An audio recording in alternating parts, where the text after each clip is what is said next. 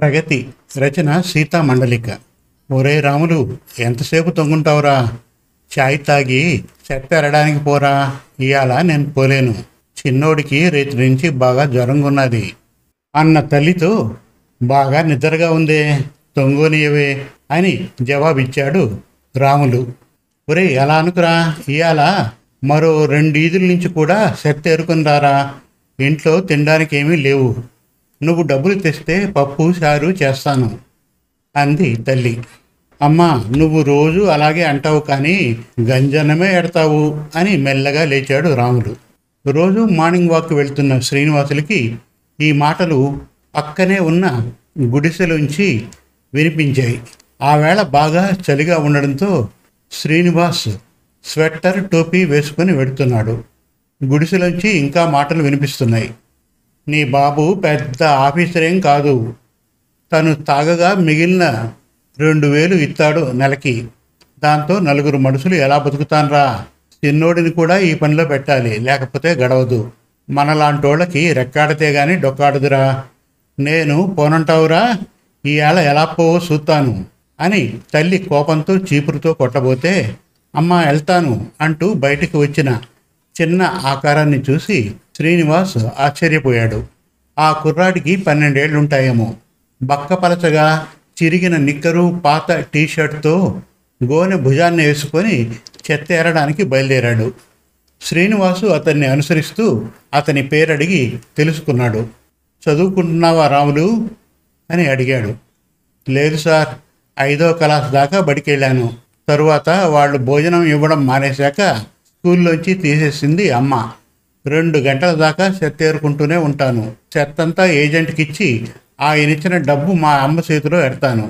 అమ్మ పెట్టిన కూడు తిని ఆడుకోవడానికి పోతాను అంటూ పక్క వీధిలోకి పరిగెత్తాడు రాములు. ఇంచుమించు ఆ వయసులోనే ఉన్న తన పిల్లలు గుర్తుకొచ్చారు శ్రీనివాస్కి. ఈ టైంలో హాయిగా కప్పుకొని పడుకుని ఉంటారు. పాపం ఈ వయసులో వీడికి ఈ పూచి. ఒక్కసారి మనసంతా బాధతో నిండిపోయింది. ఏదో చేయాలి ఇలాంటి పిల్లలకి అనుకున్నాడు. రాత్రి భోజనాల దగ్గర శ్రీనివాస్ భార్య స్వప్నతో అన్నాడు, మన ఇంటి దగ్గర బస్తీలో ఉన్న పిల్లలకి చదువు నేర్పుదామా? ఎన్నాళ్ళు ఇలా చెత్త ఏరుకుంటూ జీవితం గడుపుతారు, వాళ్ళు కూడా ఒక మంచి జీవితానికి అర్హులు కదా అని. శ్రీను, ఆ బస్తీలో ఉన్నవాళ్ళు మనలాంటి వాళ్ళ మాటలు వినరు. చెత్త అమ్ముకొని అలాంటి జీవితాన్నే ఇష్టపడతారు. వాళ్ళని చదువుకో అంటే ఇష్టపడరు. అలాంటి ప్రయత్నాలు శుద్ధ వేస్ట్ అంది స్వప్న. అలా అని అందరూ వాళ్ళని వదిలేస్తే ఎలా చెప్పు, వీళ్ళ జీవితాలు ఇక బాగుపడే మార్గమే లేదా. 2 రోజుల్లో రాములకి సాయంకాలం చదువు చెప్తాను అన్నాడు శ్రీనివాస్. సరే, ఈయన ఎలాగూ చెప్తే వినే రకం కాదు అని స్వప్న జవాబు చెప్పకుండా ఊరుకుంది. మర్నాడు శ్రీనివాస్ వాకింగ్కి బయలుదేరేసరికి రాములు మళ్ళీ గోనె సంచి భుజాన్ని వేసుకొని కనిపించాడు. ఏమిటి రాములు, అప్పుడే బయలుదేరావు అడిగాడు శ్రీనివాస్. అవును సార్, ఇవాళ వెంకటి పేకాట నేర్పుతాడు. చెత్తేరిన తర్వాత ఆడికాడికి పోతా. ఆడు పేకాట ఆడి చాలా డబ్బులు చేసుకుంటున్నాడండి. పేకాటలో చాలా డబ్బులు వస్తాయని వెంకటి చెప్పాడు అన్నాడు. పేకాటలో డబ్బులు వస్తాయి పోతాయి, అదీ కాక పోలీసులు చూస్తే అందరినీ జైల్లో పెడతారు. పేకాటతో సంపాదించిన డబ్బుతో నీకు తాగాలనిపిస్తుంది, ఇక మీ అమ్మకేమిస్తావు అన్నాడు శ్రీనివాస్. లేదు సార్, నేను తాగను, తాగి మా అయ్య అమ్మని కొడతాడు చెప్పాడు రాములు. కాదు రాములు, నువ్వు బాగా చదువుకొని డబ్బు సంపాదిస్తే మీ అమ్మా నాన్నల్ని పోషించగలవు. ఈ మాటలన్నీ వాడి చిన్న మనసుకి అర్థం కాలేదు. సార్ చెప్పింది చెత్త ఏరకూడదు, పేకాడకూడదు, చదువుకోవాలి. మరి డబ్బులు ఎలా వస్తాయి? రాములు, నేను పక్క వీధిలో హనుమంతుడి గుడి దగ్గర ఉంటాను. రాత్రి మా ఇంటికి రా, మా పిల్లల బట్టలు ఇస్తాను అని చెప్పాడు శ్రీనివాసు. ఇది విన్న వాడి మనస్సు ఆనందంతో నిండిపోయింది. ఈ చిరిగిన బట్టలు వేసుకొని విసుగెత్తిపోయాడేమో, మంచి బట్టలు వేసుకోవాలన్న కోరిక ఎక్కువైపోయింది. అమ్మకి చెప్పి ఇవాళ సారింటికి వెళ్ళాలి అనుకున్నాడు. ఆ వేళ రాములు తల్లి గంగికి కొత్తగా ఊరి నుంచి వచ్చిన అమ్మగారు ప్యాకింగ్ మెటీరియల్ పారేయడంతో బాగా డబ్బు దొరికింది. ఇంటి దగ్గర ఉన్న రాముల్ని చూసి, ఏంరా ఇవాళ వెళ్ళలేదా అని అడిగి ఊరుకుంది. పిల్లలకి పప్పుచారు వండాలనే ఆమె ఛాస. అమ్మ, ఈవేళ పక్క వీధిలో సారు బాబు వాళ్ళ బట్టలు ఇస్తానన్నారు, రేపు రాత్రి రమ్మన్నారు. చదువు కూడా చెప్తారట. ఒరే రాములు, ఈ చదువులన్నీ పెద్దోళ్ళకి, మనకొద్దురా అంది తల్లి. సరే బట్టలు దొరుకుతాయి కదా అని గంగి రాములతో రాత్రి శ్రీనివాస్ ఇంటికి వెళ్ళింది. నా పేరు గంగి అండి, రాములు నా కొడుకండి అని చెప్పింది. రాముల్ని చూస్తూనే శ్రీనివాస్ ఎంతో ఆప్యాయంగా పలకరించాడు. చూడు స్వప్న, ఇందాక రాములు కోసం పెట్టిన హరీష్ బట్టలు, స్వెట్టర్లు, జోళ్ళు అన్నీ ఇయ్యి, అవన్నీ రాములకు సరిపోతాయి అన్నాడు. వెంటనే స్వప్న ఒక పెద్ద ప్యాకెట్ తెచ్చి రాముల ముందు పెట్టింది. రాములు ఆశగా ఆ ప్యాకెట్ వైపు చూస్తూ ఉండిపోయాడు. శ్రీనివాస్ అభ్యుదయ భావాలు కన మనిషి. అతనికి డబ్బుకి లోటు లేదు. ఆఫీసులో పెద్ద పదవి, అలా అని బీదవాళ్ళకి డబ్బులు పంచడం అతనికి ఇష్టం లేదు. రాములు లాంటి వాళ్లలో నూతన ఉత్సాహం పుట్టించి వాళ్ళ కాళ్ల మీద వాళ్ళు హాయిగా జీవితం గడిపేటట్లు చేయాలి. అదే తన ఆశయం. శ్రీనివాస్ గంగికి ఇలా చెప్పడం మొదలుపెట్టాడు. చూడు గంగి, నువ్వు రాముల్ని బాగా చదివించు. పాపం చిన్నవాడు, ఎండనక వాననక ఇలా చెత్త ఏరుకుంటూ ఎదుగు బొదుగు లేని జీవితాన్ని గడుపుతున్నాడంటే చాలా బాధ అనిపిస్తోంది. కానీ మా బతుకులింతే సారు. వాడి నాయన పొద్దుగాల నుంచి తాగి తొంగుంటాడు, ఎప్పుడైనా పనికి వెళ్తాడు. చిన్నప్పటి నుంచి మాకు ఇది అలవాటే సారు అని జవాబిచ్చింది గంగి. గంగి, నువ్వు ఇలా అనుకుని ఉన్న జీవితంతో పోరాడుతూ ఉండకూడదు. రాములుని ప్రభుత్వ పాఠశాలలో చదివించు. దానికి ఫీజులుండవు. బస్తీలో పిల్లలు చదువుకోవడానికి వస్తే నేను నా స్నేహితులు ఏదో సాయం చేస్తాం. అసలు వాడు చదువుకుంటే నీ భర్త కూడా ఇంటి బాధ్యతలు చూసుకుంటాడు. 8వ తరగతి దాకా చదువుకుంటే ప్రభుత్వం ఖర్చు లేకుండా వృత్తిపరమైన శిక్షణ ఇస్తారు. ఈ శిక్షణ తర్వాత వారి వారి వృత్తుల్లో ఉద్యోగాలు చూపించే బాధ్యత కూడా ప్రభుత్వానిదే. అలా వాళ్ళకొచ్చే సంపాదన ప్రస్తుత సంపాదన కంటే ఎన్నో రెట్లు ఎక్కువ ఉంటుంది. మీ కష్టాలన్నీ తీరిపోతాయి అని చెప్పాడు శ్రీనివాసు. ఆడి నాయనతో మాట్లాడుతాను సార్ అని తప్పించుకుంది గంగి.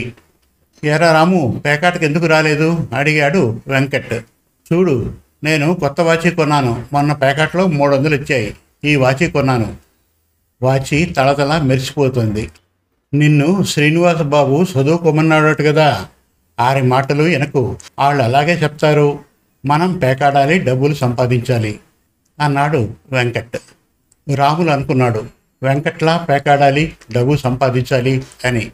మర్నాడు రాములు పేకాటికి పోదామని తయారయ్యాడు. ఆ రోజు రంగడు, ముత్యాలు, కనకరాజు కూడా పేకాటికి పోయారు. గంగికి కొంచెం జ్వరంగా ఉండడం వల్ల రాములు ఆలస్యంగా వెళ్లాల్సి వచ్చింది. ఇంతలోనే వీధిలో ఏదో గోలగా ఉంది.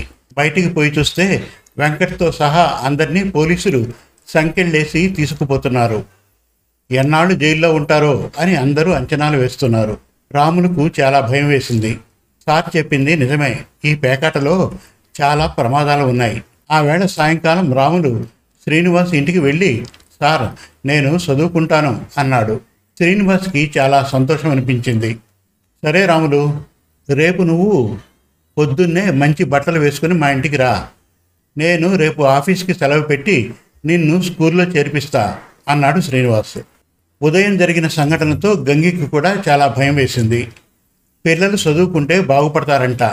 నువ్వు ఇలా తాగి తొంగుని పిల్లలు పేకాడి దొంగతనాలు చేసి జైలుకు పోతే నేను ఊరేసుకుని సత్తాను, నీ ఇట్టం అని మొగుడు వీరయ్యని నిలదీసింది గంగి. పొద్దున పిల్లల్ని పోలీసులు తీసుకెళ్ళడం చూశాక వీరయ్యకు కూడా భయం పట్టుకుంది.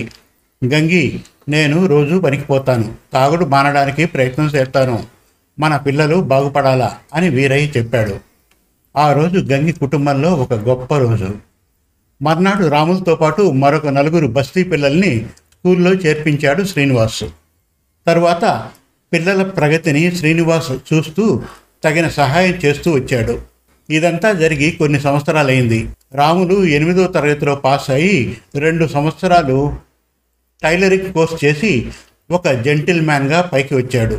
వీరయ్య తాగుడు తగ్గించి పనిలో పడ్డాడు. గంగి చెత్త ఏరడం మాని 2-3 ఏళ్లలో పనులు చేస్తోంది. శ్రీనివాసు రాముల్ని ఒక పెద్ద రెడీమేడ్ బట్టలు తయారు చేసే కంపెనీలో టెక్నీషియన్గా ఉద్యోగం ఇప్పించాడు. నెలకి 20,000 జీతం. రాముల్ని చూసి మరికొంతమంది పిల్లలు స్కూల్లో చేరారు. ఆ రోజు రాములు ఉద్యోగంలో మొదటి రోజు. ఒరే రాములు, ఈ డ్రెస్లో నువ్వు ఎంత అందంగా ఉన్నావురా. ఈ నౌకరీ నీకు వచ్చిందంటే ఆ బాబు సలవేరా, నీకే కాదురా బస్తీలో పిల్లలందరికీ సార్ దేవుడే. పనికి వెళ్లే ముందర అయ్యగారికి అమ్మగారికి కాలు మొక్కిరారా అని చెప్పింది గంగి. రాములు, సార్ దగ్గరికి ఉట్టి చేతులతో వెళ్ళకు, మార్కెట్కి వెళ్ళి మంచి పళ్ళు కొని అట్టుకెళ్ళు, ఆ సారు మనకు నిజంగా దేవుడే అని మాట కలిపాడు వీరయ్య. అభ్యుదయ భావాలు కల శ్రీనివాస్ చేసిన ఒక్క మంచి పని సమాజంలో ఎంత మార్పు తెచ్చిందో అన్నదానికి ఇది ఒక చిన్న ఉదాహరణ. ఇలా చదువుకున్న వాళ్ళందరూ చేస్తే మన సమాజంలో ఊహించరాని అభివృద్ధి సాధించగలం కదా. శుభం. మరిన్ని మంచి తెలుగు కథల కోసం మన తెలుగు కథలు .com విజిట్ చేయండి. Thank you.